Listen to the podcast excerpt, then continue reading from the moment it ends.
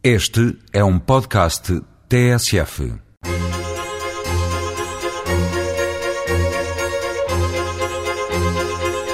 Foi nos anos 80 responsável pela campanha de recuperação do Castelo de Noudar. Presidente do campo arqueológico de Mértola, nos confins do Alentejo, Cláudio Torres desenvolve há várias décadas nesta vila-museu uma intensa investigação da história medieval marcada pela presença cruzada de muçulmanos e cristãos. O arqueólogo toma em análise os 21 monumentos postos a concurso nas sete maravilhas de Portugal e revela por que caminhos seguem nestes dias os seus passos de investigador. Bem, neste momento não estamos, estamos em trabalho, estamos em, em época alta. Estamos a escavar agora uma espécie de necrópole paleocristã islâmica, portanto, por causa do assentamento possível ali de uma construção. Portanto, fomos obrigados a fazer umas sondagens e é que agora a nossa equipa principal está aí. Depois vamos arrancar ali junto ao teatro também com uma sondagem, porque há ali uns arranjos a fazer, portanto também uma sondagem que deve nos dar alguma coisa também como enterramentos cristãos também. E finalmente vamos arrancar agora também em julho lá em cima no campo, não é? Portanto, vamos preparar eh, o terreno para a musealização daquele espaço. Quer dizer, que é aquilo que nos vai dar um bocado de trabalho ainda, porque a montagem de um passadiço metálico sobre as escavações vai obrigar a fazer sondagens também, onde é que assentam os pilares, e como é uma zona muito sensível, vai ser praticamente uma escavação a sério. O professor eh, Cláudio Torres não se sente injustiçado pelo facto deste seu campo arqueológico e Mértola não ter sido colocado no concurso das Sete Maravilhas de Portugal? Não, francamente não. Nós não sentimos esse tipo de questões, não é? Quer dizer, nós estamos aqui a trabalhar há já muitos anos, há 30 anos, estamos agora a fazer uma passagem não só para uma outra formulação do nosso projeto, que é a parte formativa, portanto vamos agora arrancar para mestrados e doutoramentos e também de formar quadros, não é? Nesta especialidade, mais na arqueologia islâmica, e de forma nenhuma a gente sente que foi marginalizado, até porque os contextos e o tipo de critérios não é para estes grandes monumentos não nos tocam, porque nós não temos grandes monumentos, temos pequeninos monumentos. Vamos então olhar os 21 monumentos que de seleção em seleção estiveram e estão ainda desde janeiro a concurso, apesar do roadshow já ter terminado. Vamos pela ordem da digressão nacional, das Sete Maravilhas. Serão indiscutíveis um mosteiro dos Jerónimos e a Torre de Belém, património mundial da humanidade. Mundial, claro. São referências ao nacionalismo português, marcam o período de apogeu de todos os mitos formadores, não é, e iniciadores, e portanto mais do que merecem fazem parte desse imaginário e dessa forma de ver o património, de tratar da memória, de escolher o grande, o gigantesco, o forte monumento, não é? E portanto é, acho bem, não há outra solução. A Torre de Belém ou os Jerónimos para o Cláudio Torres? Os Jerónimos é um edifício importante, não é? Portanto, não só do ponto de vista monumental, é também simbólico, necessariamente, e é muito complexo. Tem imensos acrescentos, tem imensas dúvidas. Nós ainda conhecemos hoje mal o que foi acrescentado no século XIX pelo romantismo. Todos esses grandes monumentos simbólicos foram acrescentados muitas vezes e modificados nessa época, mas de qualquer forma é marcante não só pela sua qualidade escultórica, pela sua qualidade arquitetónica e principalmente também pela simbologia, pelos escudos, pela marca real, pelo edifício fundador da aventura marítima, não é? A Câmara de Sintra apresenta dois palácios, o de Queluz uhum. e o da Pena. O Palácio de Queluz é um palácio que, do meu ponto de vista, é uma imitação, como todas as imitações dos grandes palácios mundiais meio Versailles, meio daqueles dos palacetes de, alemães da época. Portanto, é uma construção que para mim não tem nenhum valor ou quase nenhum valor do ponto de vista nacional. É uma importação clássica e do barroco, tem a sua importância na época, portanto é o Palácio Real importante na altura, onde os reis e os senhores se sentiam integrados na Europa. Em relação ao Palácio da Pena, é diferente. O Palácio da Pena é uma construção romântica, talvez das mais belas da Europa. Século XIX? Século XIX. Com origem germânica também. Precisamente. Inspiração germânica. E está a fazer, portanto, ou seja, só tem uns paralelos no Val do Ruhr, portanto, nas zonas do Reno, há alguns palácios que podem atingir este grau de romantismo.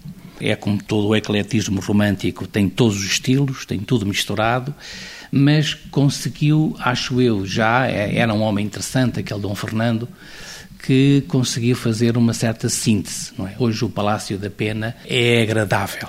É agradável de se visitar, de se estar, não só pela sua implantação espantosa, não é? claro, também num, num sítio romântico, o mesmo aproveitamento daquele claustro que foi envolvido pelas construções do século XIX e era um claustro já do século XVI. Portanto, tudo isso lhe deu uma patina muito especial. É um palácio que é tende a ser um dos mais visitados do país, até por causa disso mesmo. Saímos eh, dos palácios e vamos até uma vila, uma vila medieval, com o seu castelo, uma vila preservada, Óbidos. Óbidos. Eu tenho pena que Óbidos, a classificação, tenha tocado o castelo o castelo em si é, é secundário em relação à importância do povoado porque a história de Óbidos é uma história mais complexa.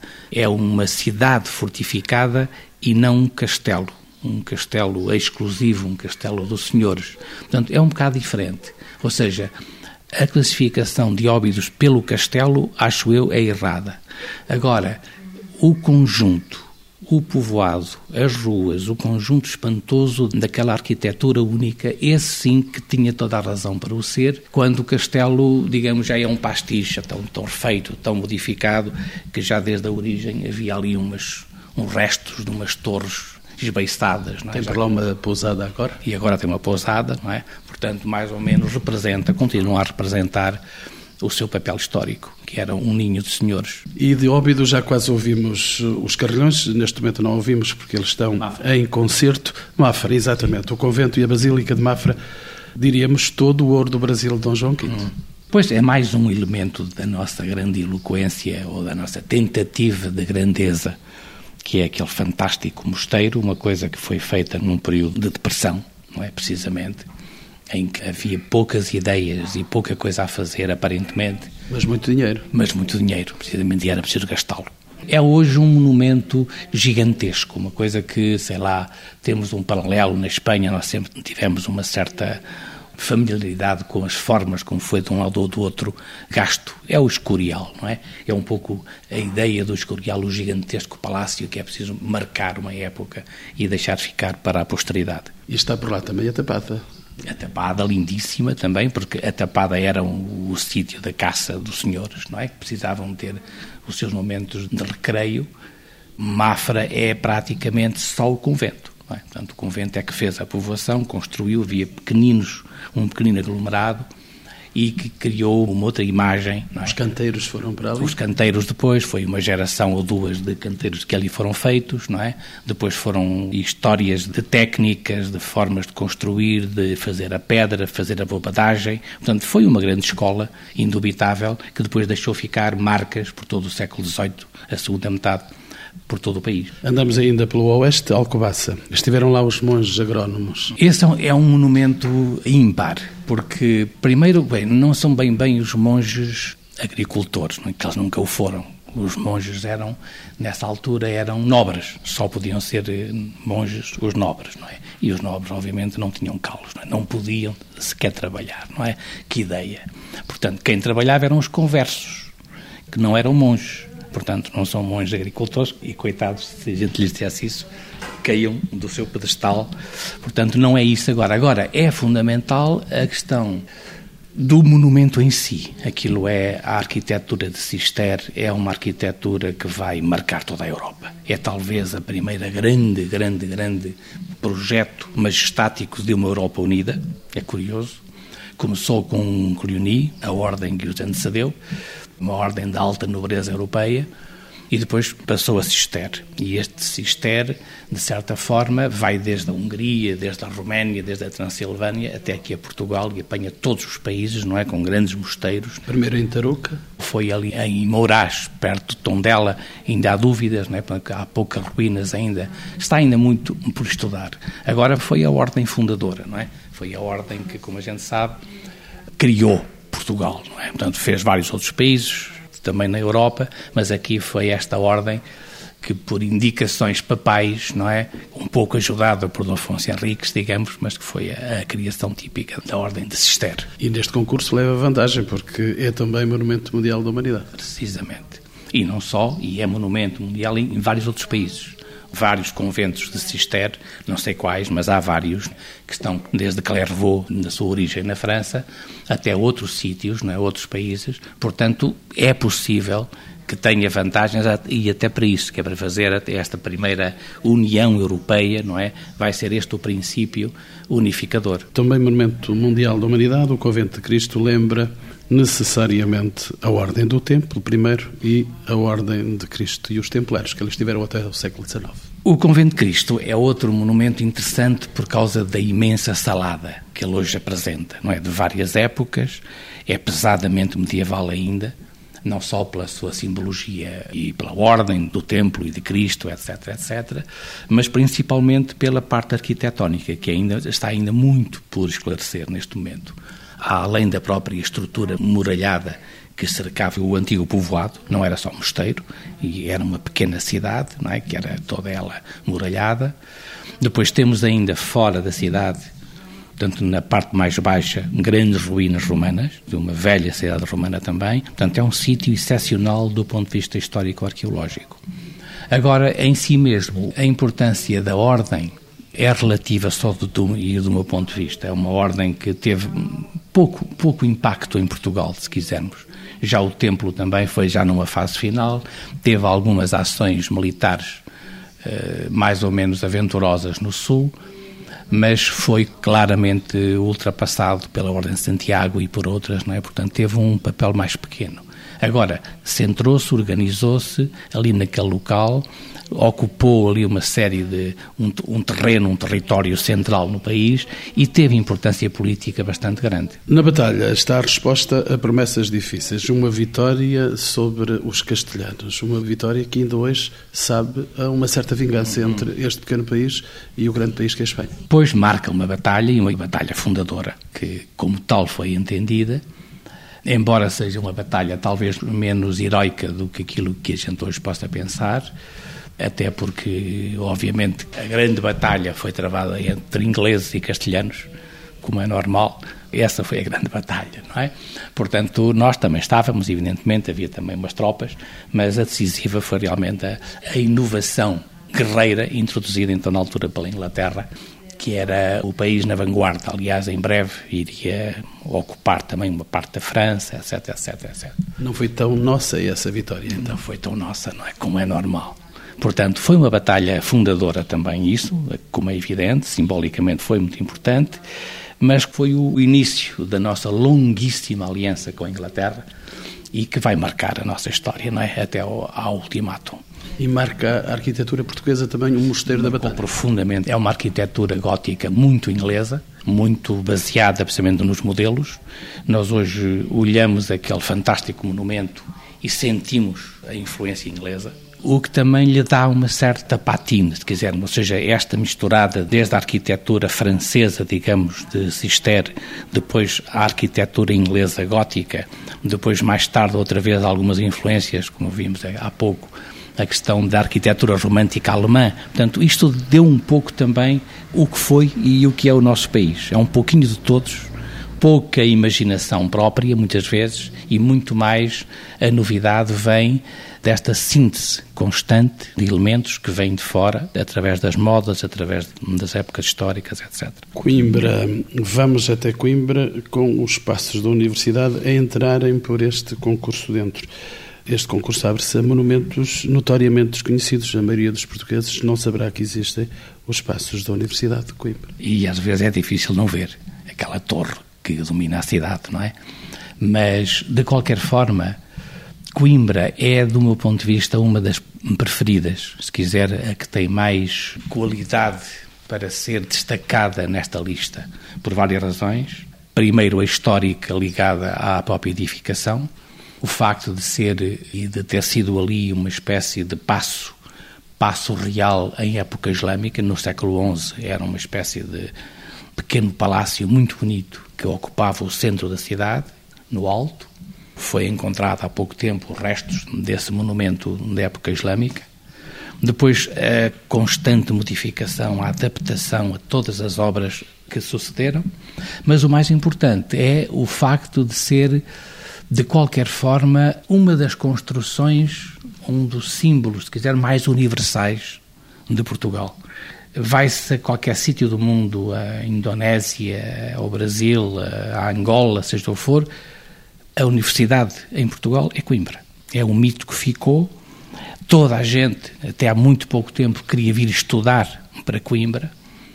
É o símbolo de um encontro, de uma forma cultural de ver também o mundo Lusíada e por isso era muito importante. É não só a casa, não só a construção, mas também o símbolo que representa como a universidade, que é aquela que marcou profundamente desde o século XIV praticamente, que é procurada por todo o mundo lusíada ou lusófono. Coimbra foi a sua universidade?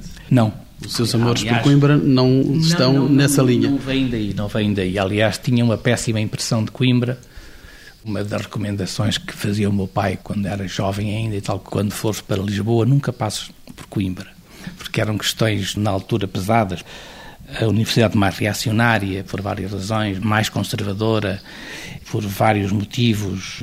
Havia ali uma série de lentes, de tradições arcaicas e, e pesadas que a minha geração não lhe agradava. Hoje não repetiria o conselho do seu pai? Não, não, precisamente porque, entretanto, houve, houve realmente uma grande modificação. É curioso que foi a universidade que menos mudou com o 25 de Abril, logo a seguir. Mas quando chegou, chegou. Ao mudar toda uma geração, geração e onde havia muita, muito boa gente e belíssimos investigadores também ainda, e que depois mudou completamente para gente jovem, o que é normal. E, portanto, hoje Coimbra mantém as suas tradições, mantém os seus pergaminhos com arte, soube mantê-las e dar um salto na qualidade, o que é interessante. Conímbrica. Conímbrica é do seu métier. As escavações estão ainda no princípio e já lá vão muitos séculos desde a sua construção. Conímbrica, está a ver, é o nosso início, é o princípio de tudo, não é? Há trabalhos arqueológicos em Coimbra desde o século XVIII, praticamente naquela cidade, que é uma cidade ainda hoje mal conhecida, ou seja, não é por acaso que só nos últimos anos é que se descobriu que Conímbriga não era só a parte alta, que se estendia por baixo de Constança inteira, o que era muito maior do que se poderia imaginar. E ainda por cima, foi uma escola de formadores. Toda a geração nova e menos nova foi ali feita em Coimbra, já com o professor Alarcão, que é assim a nossa referência chave, sem falar nos outros anteriores, é? mas ele marcou e marca ainda hoje a escavação de Coimbra e a história de Conímbriga. É um sítio emblemático para qualquer pessoa no mundo hoje que estude a civilização romana, não só pela continuidade do trabalho, como pela qualidade das peças encontradas, da lógica já de, da cidade, das ruas, das casas, já se começa a perceber um pouco melhor aquilo que não sabia ainda há pouco tempo. E há mais cidade. E há mais cidade ainda, muito mais cidade ainda. Aliás, não está sequer escavada uma quarta parte. Portanto, vai haver gerações, espero, a serem formadas naquela escola de arqueologia. O próprio museu em si é um bom museu, é um bom museu arqueológico, muito bem cuidado pela Adília, que tem, do ponto de vista didático e museológico, é também exemplar. Portanto, é uma escola que honra Coimbra e a sua universidade. Insisto no paralelismo, estas escavações de Mértola não têm a dignidade das escavações de Conímbriga? É diferente. Estes 30 anos de escavação são.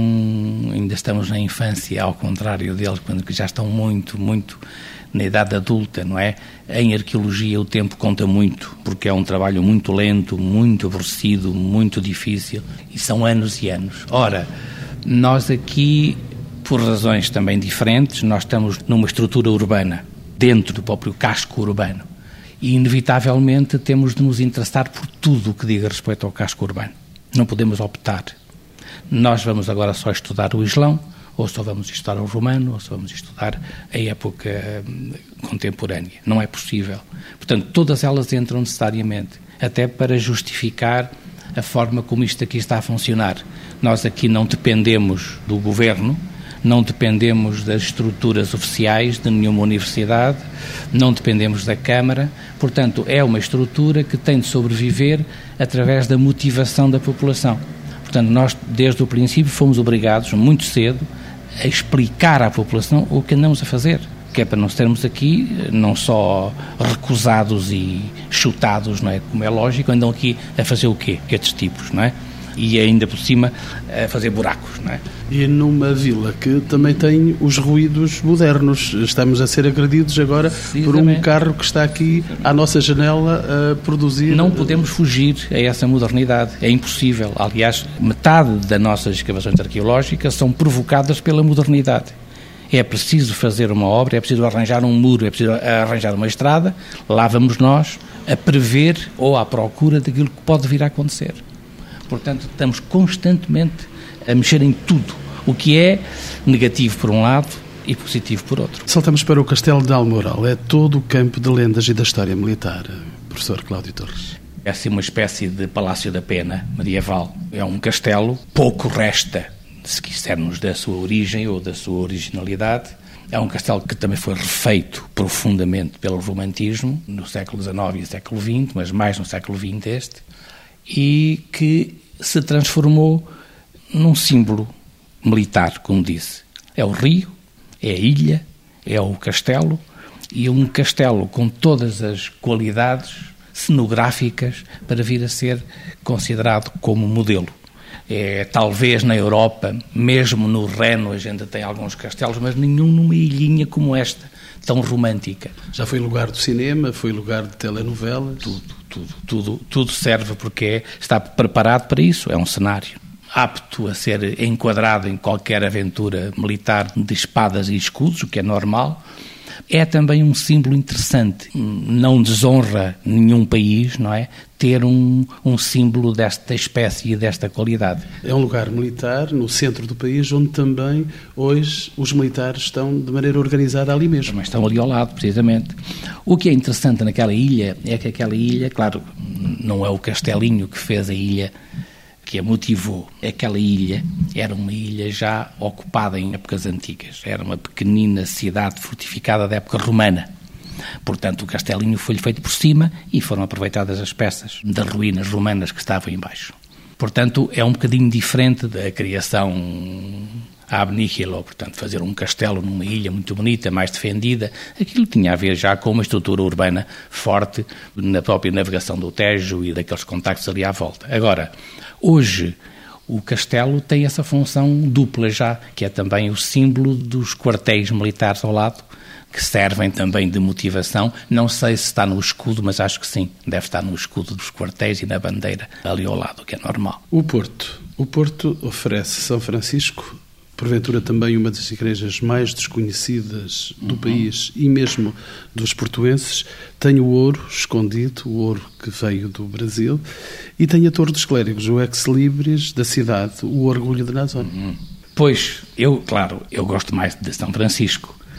São Francisco é uma referência lindíssima da combinação de dois estilos e que marca a arte portuguesa, que é o românico gótico aparentemente austero, ou pelo menos naquilo que nós hoje pensamos que era. Na sua primeira versão, como igreja pequena? Não, como pedra.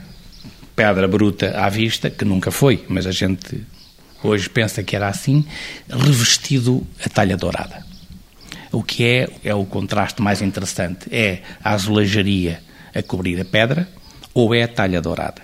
Isso dá uma patina especial e que é único no mundo excluindo o Brasil, logicamente, que é precisamente essa mistura da austeridade e da pujança e do ouro e da policromia do azulejo. E São Francisco é para mim o grande exemplo disso mesmo, porque tem da mais bela talha dourada que temos no país, que reveste. Um dia, quando for tirada, vamos apanhar a policromia do gótico, porque todo o gótico era pintadinho. românico também. Simplesmente está debaixo da talha. Portanto, fica a ideia de que o resto é pedra, pedra eh, bruta e fera, e depois o maneirismo e a finura da própria talha dourada que o recobre. Mas é como exemplo a mais impressionante da nossa arquitetura. Agora, a Torre dos Clérigos. É só a é mais um... alta torre de Portugal? É mais alta torre de Portugal. Não é nada de novo, acho eu. É uma construção da época, muito do estilo Nazónia, portanto, encheu o norte, os pináculos e as, e as chamas e as coisas várias da pedra. Portanto, marcou uma época muito profundamente e o principal daquele elemento é o toque da cidade, de toda a velha cidade. Era vista aquela torre que fazia referência a todos os deuses, a todas as forças, a todas as potências aéreas, não é? Que a pessoa sentia, se olhava e sentia-se em casa, não é? Inclusive para os pescadores que não, chegavam ao Douro. Precisamente. E agora vamos até à nacionalidade. Vamos para o berço, o berço da nacionalidade hum. portuguesa. Vamos falar do pai da pátria e porventura do filho que bateu na mãe. pois é pena, é pena porque Guimarães, Guimarães já não tem nada a ver com esse fundador. Conquistou uma outra qualidade muito acima, que não é o castelo. Aquilo que foi feito em Guimarães foram desastres vários sucessivos. O próprio castelo, de certa forma, principalmente o Passo dos Duques, é um pastiche francês ali metido. Não tem nada a ver com a arquitetura nacional. Esse não está a concurso. Felizmente. O que hoje distingue Guimarães é a cidade lindíssima cidade que foi inteligentemente recuperada por uma, uma equipa de técnicos ao longo de 30 e tal anos e que hoje está uma joia. É uma cidade que essa sim merecia realmente entrar, não era o castelo, era a cidade. A cidade merecia mil vezes mais de entrar nessa categoria. E também património da humanidade. E também património da humanidade, precisamente. A cidade é que merecia. O castelo é um castelo em si, anódino não tem nada de especial, tem só, só, e já não é pouco, a qualidade de símbolo, fundador. De Guimarães vamos imediatamente para Vila Real. O Norte não é contemplado com mais nenhuma maravilha, hum. ou proposta de maravilha. Braga está ausente deste concurso. Ausente. Acha, acha normal? Repare, conforme os critérios, não é? Por exemplo, Braga foi destroçada nos últimos 50 anos, 60 anos. Mas nos últimos anos também houve uma certa recuperação urbana. Houve uma requalificação que já se faz sentir. Já não é aquela cidade apertada, mesquinha, de certa maneira, em que se transformou. Porque, à partida, Braga desviou-se das suas origens, não é? A velha cidade romana, importantíssima em toda a capital do norte, não é? Foi abandonada e desviou-se para fora das muralhas e onde foi feita a nova cidade. E ela nunca escapou a essa pecha, a esse abandono das suas raízes fundamentais, não é? E, portanto, ficou sempre muito apertadinha, muito, muito bairro. A velha cidade grande romana estava em cima, estava toda aquela zona central e passou a ser um pequenino bairro dessa cidade. Agora, só nos últimos anos é que começou a haver uma certa requalificação desta cidade. Não valeria a pena ter eh, colocado, por exemplo, a Sé? A Sé de Braga, a ver, é outro elemento também, porque a Sé de Braga não tem a monumentalidade que outras têm. Por exemplo, nem sequer a do Porto, nem sequer é antiga, das mais antigas, mas não o mostra por várias razões, por vários acrescentos, por várias transformações que não foram bem seguidos, ou seja, os restauros da Sé de certa forma, degradaram-no mais do que a valorizaram. Portanto, a Sé era difícil dar-lhe hoje uma requalificação, simbólica que fosse, porque seria necessário fazer grandes trabalhos ainda numa Sé que é patriarcal, é, tem um peso muito grande, ninguém quer que, que se lhe toque e, portanto, é mais complicado. Agora, estou convencido que se um dia, com aquela Sé refeita, mostrar os seus fantásticos subterrâneos, os seus embasamentos, tudo isso pode lhe dar uma qualificação excepcional. Então, em Vila Real, a aristocracia da Casa de Mateus, bem conservada, eu pude verificar. A Casa de Mateus é um símbolo muito importante também, é, é talvez o, o, mais espetacular palácio dessa época, portanto, do século XVIII, dos chamados Retorna do Brasil, de um período interessante da arquitetura do Norte. São centenas de palácios desse género em todo o lado. Uma primeira retorna do Brasil, porque mais tarde, no século XIX, viriam outra retorna e outra arquitetura do Brasil. Precisamente. E é um elemento muito interessante do ponto de vista arquitetónico, é não só os seus jardins, não só depois os seus pátios e as suas escadarias, o seu conjunto e principalmente o interior que não foi degradado.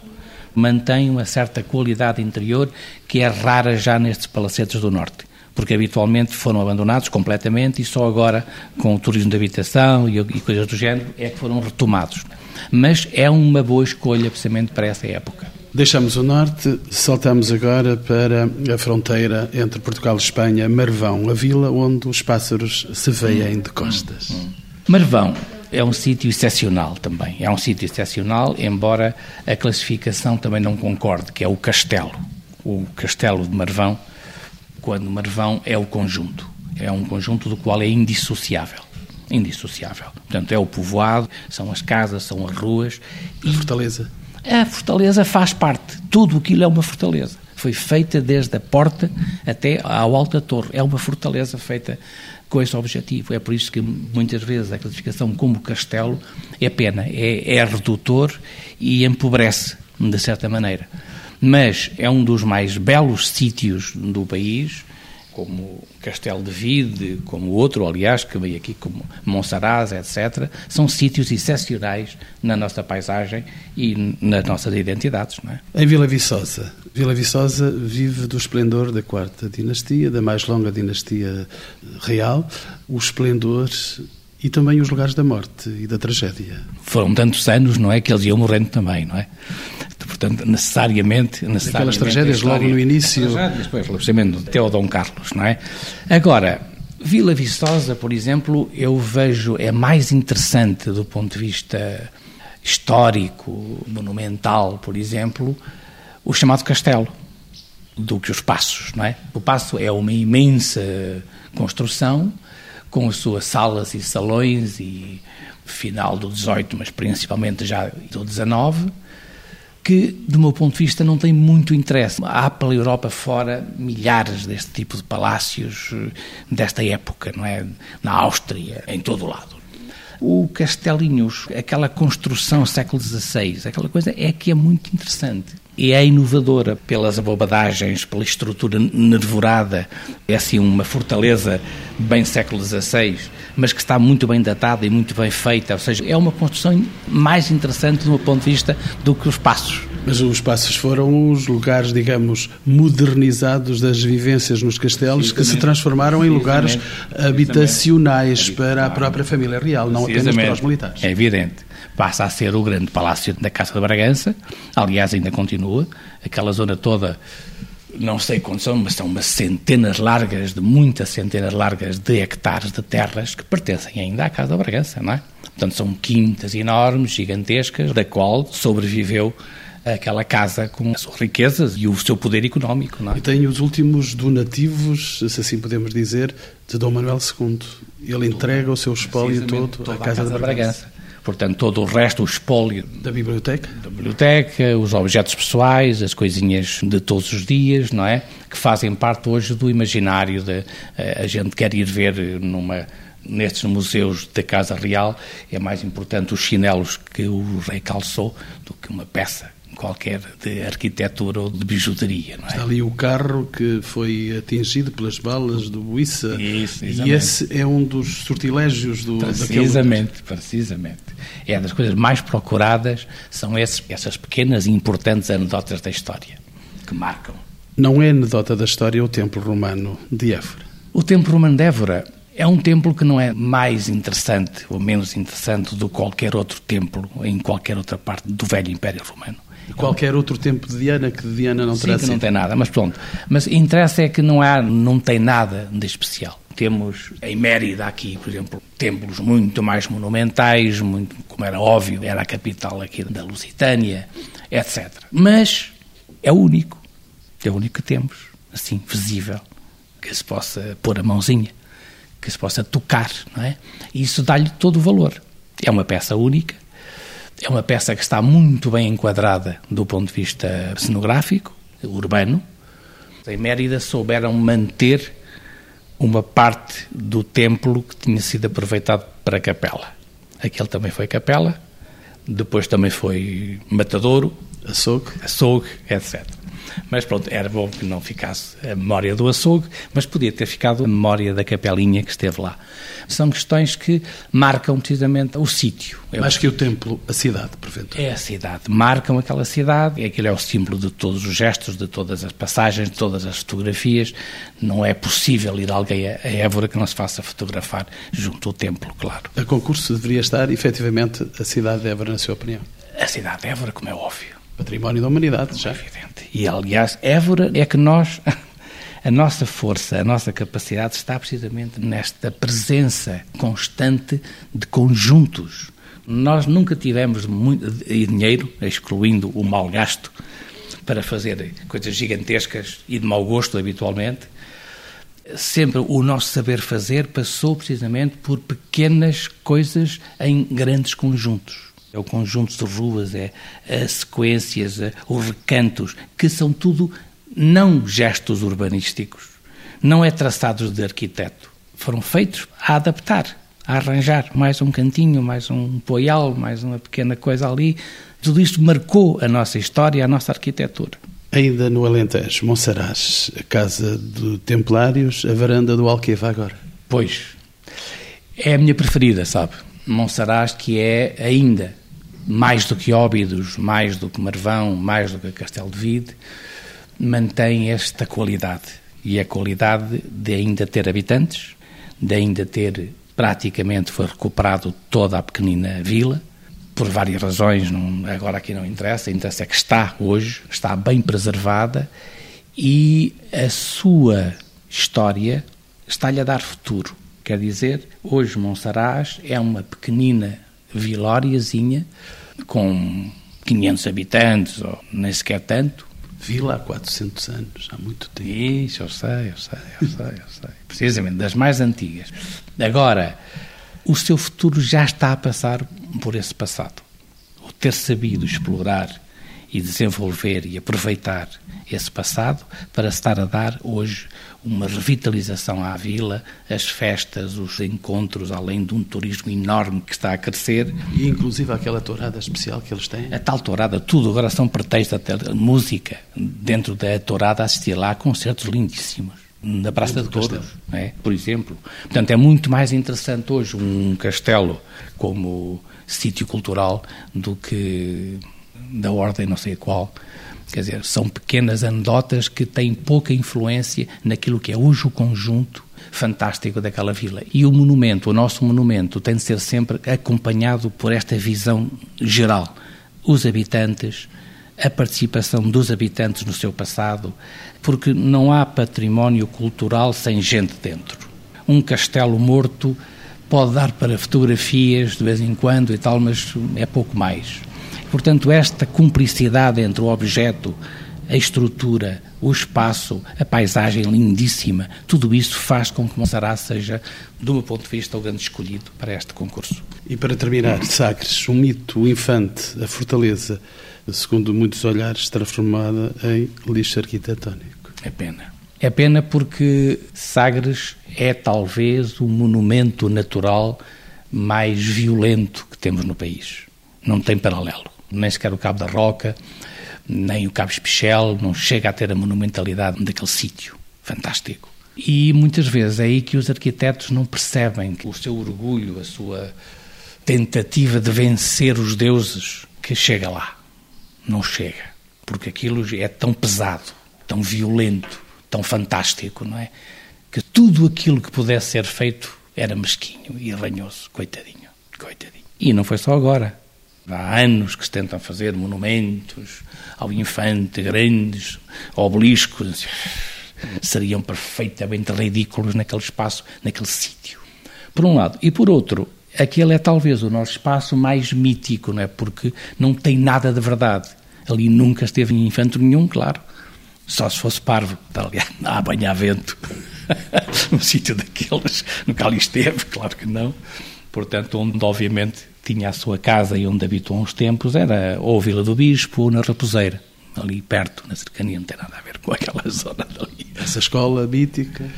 Foi escola, mas foi uma escola indireta. Quer dizer, o que ali aconteceu é que aquele cabo, e aquele cabo fantástico de Sagres e de São Vicente, é uma ponta, é uma ponta tão importante que os ventos e os mares mudam completamente. Portanto, a sul é o Mediterrâneo, a oeste já é o Atlântico. Todos os barcos que faziam ligação do Mediterrâneo para norte, para Lisboa e para a Europa do Norte, tinham de esperar ali que o vento mudasse. Ficavam às vezes meses à espera, meses à espera que o vento mudasse, que pudessem seguir viagem. Por isso estavam ali naquela enseada da Zita, em Sagres, naquela coisa que é um porto, é o último porto de abrigo, não é? Às vezes meses à espera. E isso é que era a escola. Estavam ali centenas de marinheiros de Génova, de todo o Mediterrâneo, de Pisa, de Marselha, à espera que todos ali, isso é que era, foi a escola da informação, e eles diziam uns aos outros, toda a troca de informações, onde é que já tinham ido, histórias do sul, histórias dos mares, tudo aquilo. E essa foi a universidade. Já sei que a sua preferida é Monsaraz, eh, não escondo também essa minha escolha. Ah, sim? Uh... Umas outras também tem e terá também eh, para sete que teríamos que votar. Hum. As outras seis? A segunda é Coimbra, a Universidade de Coimbra. Aliás, também lutei bastante para a sua classificação como Património da Humanidade, espero que seja conseguida. Convento de Cristo. O Convento de Cristo, de certa forma, porque está muito humanizado hoje, está integrado na cidade, já não tem aquela o caráter militarista que teve durante séculos, não é? Que aquilo foi uma espécie de ninho de águias, agressores à volta. De vez em quando saíam do castelo para ir roubar mulheres e crianças, o, o hábito. E vou eu empurrá-lo para Alcobaça. Para Alcobaça, indubitavelmente. É para mim o edifício mais bonito que temos em Portugal hoje, como arquitetura romano-gótica, uma, uma coisa fantástica. Já agora, no Porto? É, a igreja de São Francisco. A ultíssima das perguntas: porquê é que o mundo não quis nenhum dos nossos monumentos para essas sete maravilhas do mundo? Sabe, é que nós só somos importantes para nós próprios. Repare, a nossa fantástica e imensa gesta das descobertas foi uma coisa às vezes diferente do que a gente possa imaginar. Por exemplo, toda a presença no Oriente, na Índia, na Indonésia, em todo o lado, não é? Foi lançada por questões político-institucionais pelo rei ou por um dos seus apaniguados. Mas logo, passado muito pouco tempo, escapava completamente ao controle do país e dos seus governantes. Quem funcionou, quem construiu o chamado Império Marítimo, foram os comerciantes lá do sítio, ex-portugueses, já convertidos, já meio muçulmanos, essa gente toda que foram os portugueses. Esses é que fizeram o Império. Não tinham nada a ver com o reino, já não tinham nada a ver com o rei, nem queriam ter, e esses é que ali funcionavam, aquelas ilhas todas da Indonésia batidas. Porquê é que hoje ainda se fala português naquelas ilhas lá no fim do mundo? Foram eles que foi o, o Afonso Albuquerque, história. Não, foram essas milhares de pessoas interessantíssimas, aventureiros de todas as partes do país, não é, que iam à aventura mandavam às ortigas o país miserável de onde saíam, pobre e esfomeado, e chegavam ao paraíso. Arranjavam logo quatro ou cinco mulheres, então ali na Indonésia, muçulmanas, isso era o paraíso, portanto ficavam logo numa situação de privilégio, porque estes aventureiros, portanto, muitas vezes eram homens sem muitos preconceitos, abertos a qualquer coisa, não é? Portanto, eram pessoas dispostas a dar tudo e a fazer tudo e, portanto, criaram uma lógica própria, não é? Estamos então condenados a que esses que foram miscigenados por nós venham cá à terra de origem e ver o que há oh, cá de interessante. É possível, é possível e acho que está a acontecer hoje. É muito interessante, não só pelo mundo africano, pelo Brasil e também por esse mundo asiático muito interessante, onde cada vez há mais gente que querem vir conhecer aqueles que ouviu, aqueles que falavam a língua que os pais falavam ainda ou que os avós falavam, o que é interessante. Suavemente levados sob uma abóbada azul, caminhamos lentamente pelo norte, ocidente e sul para ver o sol nascer e a lua no seu outono. Toda harmonia é perfeita. Nos quatro cantos oblongos, levados pelas mãos de alguém, pelo sul, ocidente e norte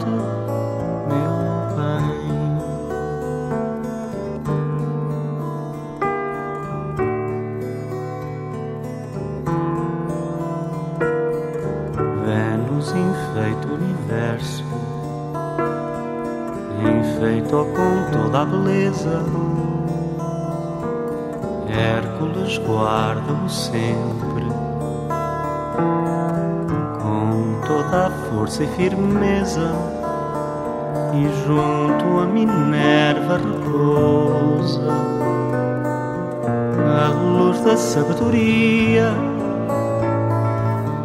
que letra a letra cinzela a doce palavra utopia que de esta ou esta provém como se fosse amanhã. meu.